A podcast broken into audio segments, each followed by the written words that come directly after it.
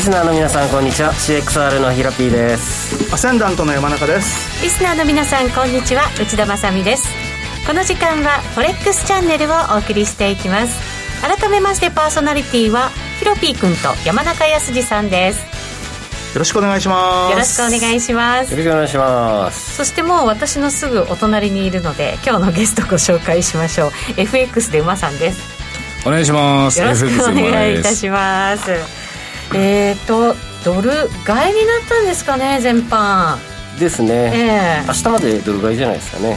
明日までの根拠は、は全く同じ逆の現象ですよね。株が下がったんでドルの買い戻しが入ってくるんで、えっと、先月末はめちゃめちゃ顕著なドル売りでしたね、はい、それはニューヨークダウがす天井だったんで。から9月1日からただ下がっただけなので。まあまあまあ昨日も昨日も結構出ました。あ昨日結構出ましたよね。ドル売りの。なのでまあそんな感じで。ドル売りじゃないドル買いか、ドルなので今日明日もドル買いかなってぼんやりまあ、ただちょっと勢いはだいぶ鈍くなってるんですかねこの23日ね、うん、ドル買いのドル買いの勢いが、はい。えー、そうするとヒロピー君が言った明日までっていうのちょっと期間気になるんですけど、まあ、でもなぜに？明日。明日だってロンドンフィキシングだから、はい、それでね、うん、まあでもね、昨日じ意外と今日の方が動いたりね。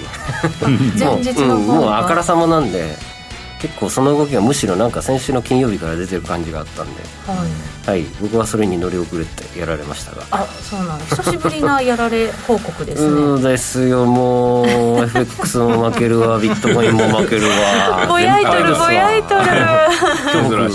いやそうですよね。まあでもいい時もあれば悪い時もあるのが相場ですからね。最近調子よかったからね。そうそうそうそう、だから一休みということでね。やる気あんまなくしてますはいこの後のコーナーで詳しく皆さんの投資伺っていきたいと思いますそれでは番組進めていきましょうこの番組は forex.com の提供でお送りします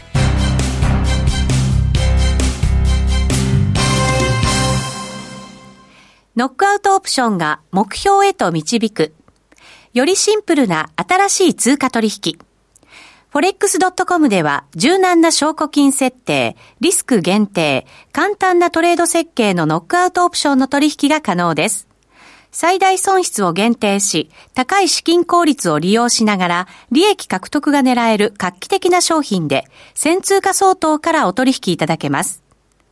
ノックアウトオプションなら、リスクをコントロールしながら機会を逃さない、トレードに優位性を、ノックアウトオプションや FX なら、forex.com でぜひお取引を。講座のお申し込みや詳細は、forex チャンネルの番組ページをご覧ください。外国為替証拠金取引及びオプション取引は、元本及び収益が保証されているものではありません。FX 取引はレバレッジを利用して取引代金に比較して少額の証拠金で取引を行うために相場の変動による価格変動やスワップポイントの変動により思わぬ損失が発生する場合があります。お取引の前に契約締結前交付書面などを必ず熟読し、取引の内容、危険性などをご理解いただいた上で、ご自身の判断と責任にてお取引ください。ゲインキャピタルジャパン株式会社、金融商品取引業、関東財務局長、金商第291号。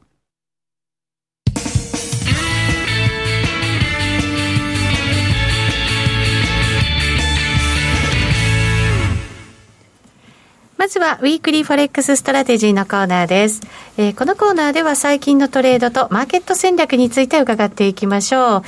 えっ、ー、と、チャットにですね、コメントをいただきました。2週間ぶりになりますね。ということで、焼き鳥さん、コメント入れてくれました。そうなんです。先週、祝日でしたから、ね、はい、お休みでした。うん、で、その焼き鳥さんが、えー、先週の連休はドル円の下値を試しに来ました。やはり104円あたりは硬いですね、と来ました。山中さんからじゃあ行きましょうか。ドル円の男、うん、山中さん。ドル円はね、結局、まあ、106円台のショート、105円台でリグってから、はい、その下104円まで1円あたりは何もできずというか、でも結構いきましたね。でもね、でこれ、売っちゃおうかな、どうしようかなっていうのはあったんですけど、でもここで売ると絶対大底叩きに行くだろうと思ったんで、はい、待って、上がったら売ろうと思ったら、思いのほか、ね、先週、月曜日の安値から、どんどんどんどん上がっていって、ちょうど先週木曜日にフォレックスドットコムのセミナーがあったんですね。で、まあ大体みんな僕はもうドルを売るだろうと思ってんで、いくらで売るんですかという、そういうことで、えまあその時ちょうど105円のまあ50銭ぐらいのところでうろちょろしてて、はい、多分これ一回上に抜けるんじゃないかなということで、まあ70ぐらいまでいったら売りたいですねと言って、では実際にあの、105円の60で金曜日に売って、昨日は下がりきらずに、そして今日はまた、えー、コストあたりまで上がってきてるという状況なんですけれども、はい、個人的にはこの105円台後半っていうのを、そんなに一気にドルが買われるような動きにはならないんじゃないのかなとは思ってます。うそうすると、戻りはこの辺が限界じゃないかなと。まあ、7080ぐらい、105円の、はい、だから106円にはいかないんじゃないのかなという感じでもって、ただもし106円とかにね、ちょっといっちゃった時はどうするかなっていうことは考えなきゃいけないので、はい、ただこれね、明日あの東京時間午前10時から大統領選の第1回のテレビ討論会があるので、はい、その前に辞めるか、まあ、辞めないんだったらもうちょっと、あの根性入れてやってるかと、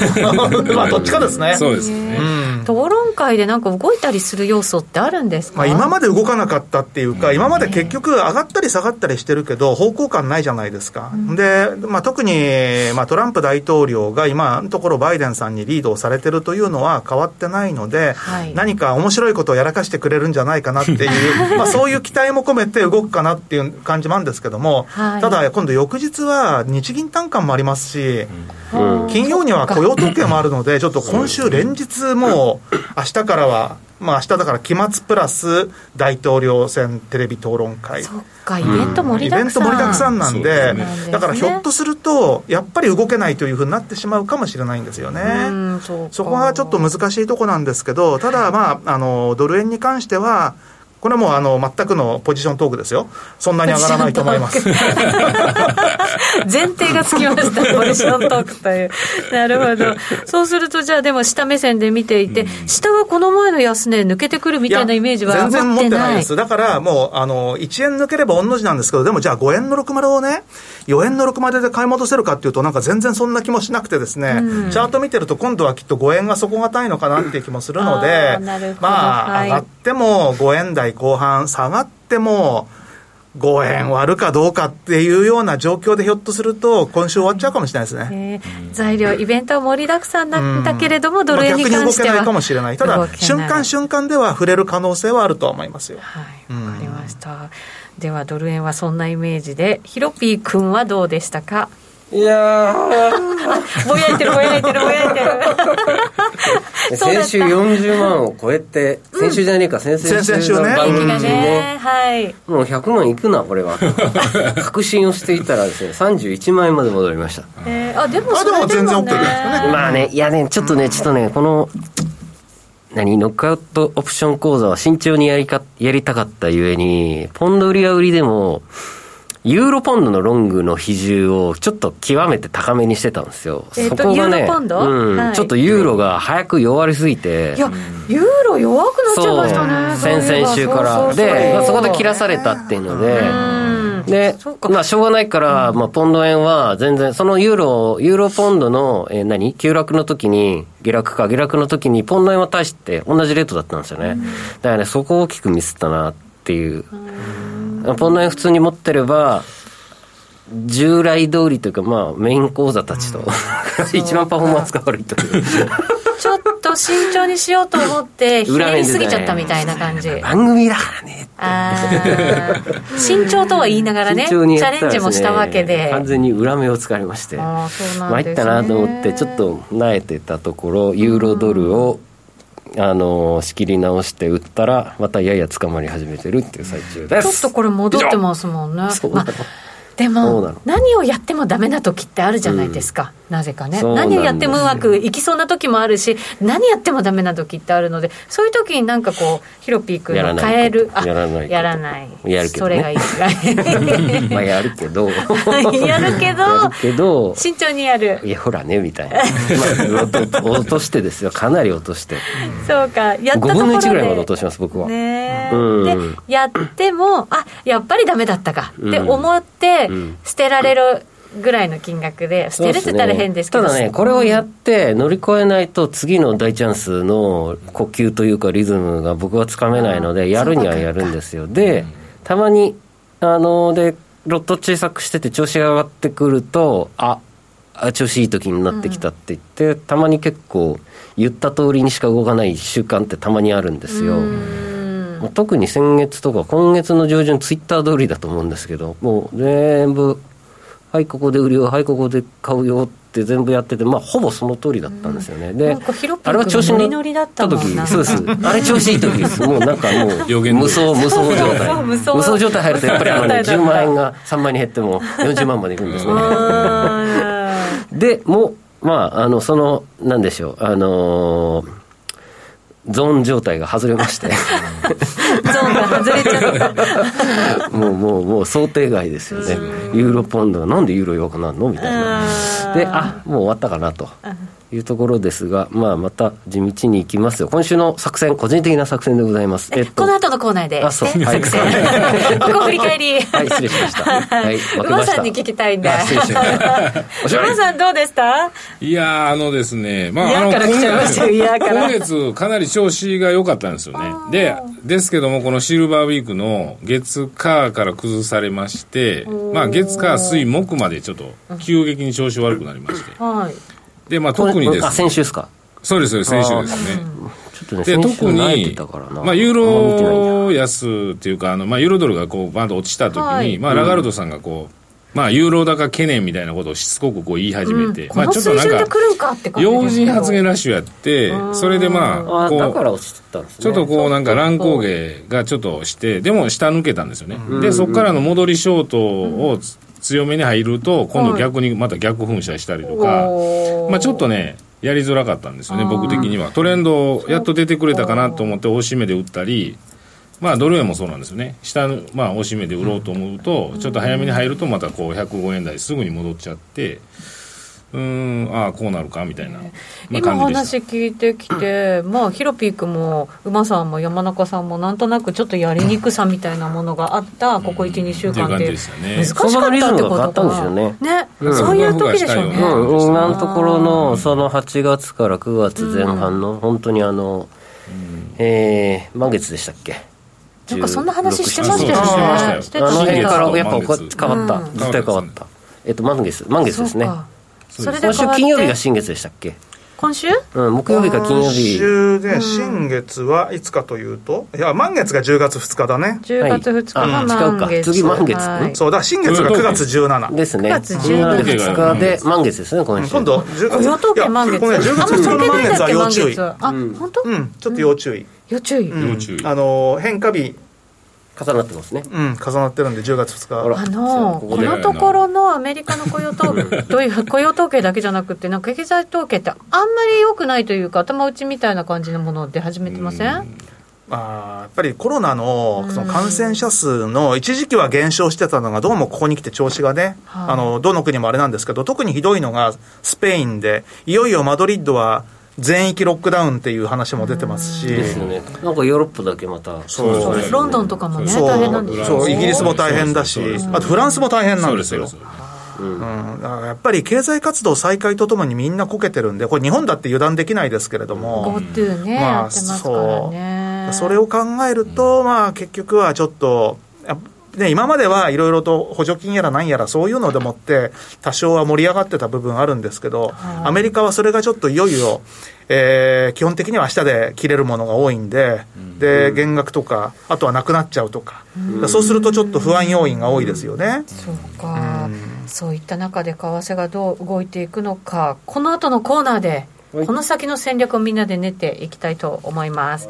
ぜひ皆さんもチャットで参加していただけると嬉しいなと思います。ここまでは Weekly Forex Strategy のコーナーでした。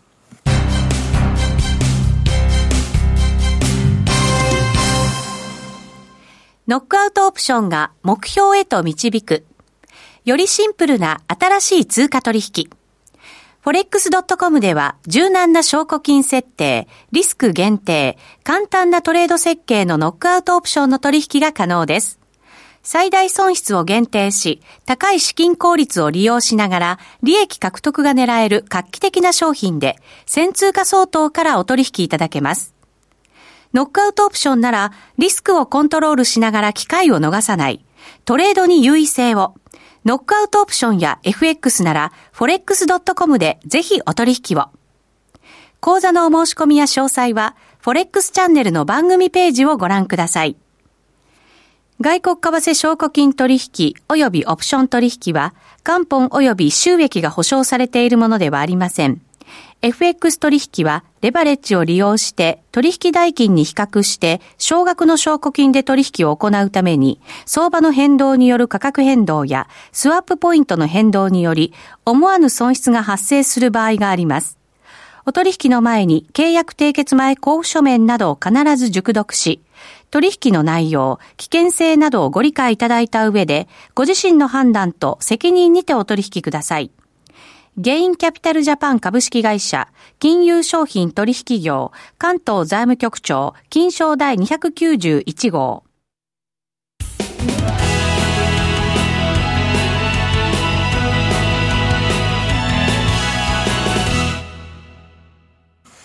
さあ、それではここからは今後の戦略をしっかりと考えていきたいと思います。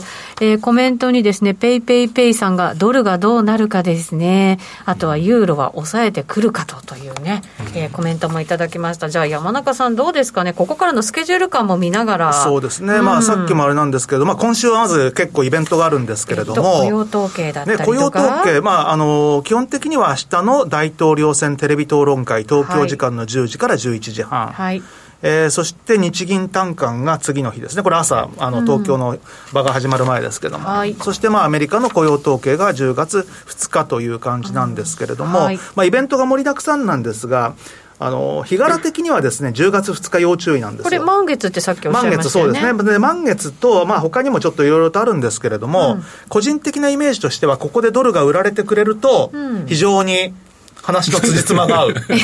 それは山中さん的にね。あの、いやいや、希望的観測じゃなくて、時柄的に、あの、まあ、あの、客観的に、これも、まあ、あの、ドルのロングを持ってたとしても、ここはだから、ここでドルが売る動きの方がえっと、流れが変わるっていうことの意味。はい。そうそうそう。はい、だからそういった意味では、あの、先週、ずっともう月曜日に大底つけてからドルがずっと上がってきてるじゃないですか、はい、この上がってきたドルが一旦どっかで多分今週の後半で高値をつけて10月2日ぐらい、まあ要は金曜日の前後、まああの木曜日かもしれないし来週週明け月曜かもしれないんですけどそのあたりで流れが変わってしたっていうのは非常に日柄的には辻褄が合うんですよ。日柄的か、ドルがそんなにずっと買われてるわけはないと。うん、ただね、まだ数日ありますからね、その時までにどこまで上がるかっていうのが、それによってね、ポジションがね、痛む、痛むかもしれないでしょっていうんで、そこは悩ましいんですけど、まあでも、うん、まあストップ置いて、浅めのストップ置いても、あれですね。まあ、様子見ようとは思ってますけども、はい。うん、なんか10月中旬にも注意しなきゃいけないそうそう。で、同じようにやっぱりいろいろなその日柄的に重なるのが、10月16、17、で17日というのは土曜日になるので、はい、16日金曜日、だから2日の2週間後ですけども、ここは逆にドルが買われると話が辻褄が合うんですよ。きた、辻褄、はい、うん、あの要は日柄的な要因として、ええ、10月2日にドルが売られて、10月16日にドルが買われるというような、そういう大きなちょっとと動きっていうのをあの前提にした上でですね、はい、まあ僕はあの何があってもドル売りますけどね。一貫してます。一貫してます。あなたのです、はい、はい、男山中ぶれません。さあそれを聞いた上でヒロピー君どうですか？はい僕も、えー、さっき冒頭でちょろっと話しちゃったかもしれないですけど、えー、明日から2日？にかけてがユーロドルのショート手締まってひっくり返すポイント。ユーロドルのロングにすると、うん、かはい、OG ドルのロングにするか、オージーも弱いですよ。そうだからまあいいかな利下げするかもしれないって話出てますよ。うるさい。ええー、言われたった。いいのかそれで。そうそうそう。あのリスクオンですから心は。本当に、うん、あれリスクオフって言ってなかった？いやもう終わりました。短いリスクオフだったね。わずか2週間のね。そうそうそうリスクオフ僕9月1日ぐらいからじゃないですかあそうだったっけ、うん、くずいたしてからないつだろう、まあ、ほら1日の番組なんとかウィークで休みがあったからね。そうね、いやもう株もあの調整したんだよね米株も、えじゃあもうそろそろ調整終わりってこと？かその山中さんの先ほどおっしゃってた16日。大体崩れるのって、うん。9月の後半から10月の上旬の間なんで結構短いんですよ調整。9月10月は下げやすいんでしたっけ？でですけどさらに細かく言うと9月後半の2週と9月後半の2週あとところどころ10月の前半があるんででもまあ結構十分下げたと思ってるんで株も、もう行くかと。ヒロッピー行くかと。そろそろ指導しちゃえと、うん、うん、でまあまたこれ捕まったらしょうがないと思ってます。っていうことで、はい、まあ、5ドル買うかという選択肢も視野に入れながら欧州はねちょっとコロナがおにゃおにゃってなってるんで怖いんですがあもしくはねユーロ円も考えてます。ユーロ円？うん。ユーロ円5ドル円とか。クロスずっとちょっときつかったでしょクロス円、うん、久しぶりに触りますね,、うん。ね、で今日えっ、ー、と明日えっ、ー、と上期のえー、上期、うん、日本企業ね、うん、ほとんど、うん、えーと、だからドル円は中値ぐらいで落ちるかなと思ってるんで、はい、まあめちゃめちゃあの普通な 戦略ですけど。じゃあここら辺で、ね、そこでユーロ円を拾うかなとか。ユーロ円うん、ドル。円を拾うかなと。ドル円はありだなと思います、あのロンフィクに向けて、うん、12時間限定で。えー、12時間。短いのちやね。明日明日デイトレドル円ユーロ円。なるほど、はい、やるとしたら東京時間の中値で、落ちてたら拾う、あでなるほど、ね、で週末にかけて、えー、というかまあちょっと中期ポジションにできるか分かんないけれどもまあユーロドルか、えー、なんだ？オジドルか、うん、を、まあ、あのロンフィクの後ぐらいに拾っていこうかなみたいな。ってことはじゃあとりあえずその10月2日を起点として打診的に入りつつも本格的に入りたいのは10月16日あたりみたいな。いやそうでもないです。えっといっちゃう最初今週今週いっちゃいます僕は今週行ってで来週様子見て ダメだったら切ってまた16を待つみたいなこれまた男ヒロピー君、出ましたか？そんな作戦で、はい、えー、行こうかなと勝手に思ってます。じゃあ馬さんの戦略もい。っちゃいましょう。はい、はい、まああれですね。やっぱりこうユーロドルは、もう1.19はちょっと一旦重たくなってるのかなっていうのがあって、はい、うん、上がったらショートでまあ、逆にでも下は下で僕的にはもう1.15とか、うん、1.15だと思いますね、まあ、見えるかなと思ったんですけど、割とこうボラがこうやっぱりあって動いてますので、100ピブスぐらいですかね、1日、ここ1週間、3週間、5週間の1日あたりの平均が大体100ぐらいやっぱり動いてるんですよね、ユーロドルに関しては。なので、あんまりこう浅く入っていくと、こう結構切られる無駄切りが多いので、はい、まあどうしようかなと思いながらも、まあユーロドルはこうショートと、まあ、ロングとですね持ち替えてこう様子見ながらやってる感じなんですけど。レンジで？そうなんですねちょっとあの、まあ、幅の広いレンジかなっていう感じなんですよね、はい、でドル円は結果的にあんまり動かないのかなという感じが、うん、まあ、それはあのそうですね。やっぱりこう取引量も減ってるのかなっていうのがあって、はい、まあユーロドルの方が結構活発に動いてるので、うんまあ、そっちにうまく乗れたらいいかなっていうのがあります。であのオージドルはちょっと下げすぎ感が強いので、はい、ちょっと冷やしで見てもかなりもう乖離してるんですよね。あの、まあ、今まで変わりすぎだったんですよね。まあそうなんですよねまあ、だからこう、まあ、ちょっと反発狙いのロングで取りたいなっていうのがちょっと僕も王子ドルに関してはありますかね。これはじゃあ一旦ちょっと戻し試してもおかしくないぞ。ぐらいまで来てる、っていうことなんですね。でポンドに関しては、はい、その10月の1516の、まあ、EU 首脳会談ですよね、はい、でまあまあ、一応最後の審判と言われてますんで。まあ、本当に合意なき離脱はないとは思うんですけども、ないとは思いたいとこですよね。ねそう。そう。でもアイルランドとかなんかややこしい発言も結構してるんで。ちょっと今度はその辺その前はちょっともう触りたくないなっていうのがありますよね。何ブレグジットで世界経済 一気に崩壊の引き金みたいな、ね、そうですよね。通称あれね競技でちょっと揉めるとかなり厄介かなと思う。いやそうですよね。ここまでも結構なんかねあの台風の目みたいな感じの動きになってる時ありますからね、ヒロピー君1個チャート出しましょうか。時間ちょっとあと3分ぐらいですけど、はい、今、えー、ドルが出てますが。微妙だね。ドル円にしときましょうか。これね。ユーロはユーロドル。え明日の戦略ということで。明日の戦略。あ12時間限定ってやつ？そうそう明日の朝10時ぐらいを、はい、でもドル円はねもうごくごく短いんだったら上も下もね結構動かなそうですよね、うん、これ。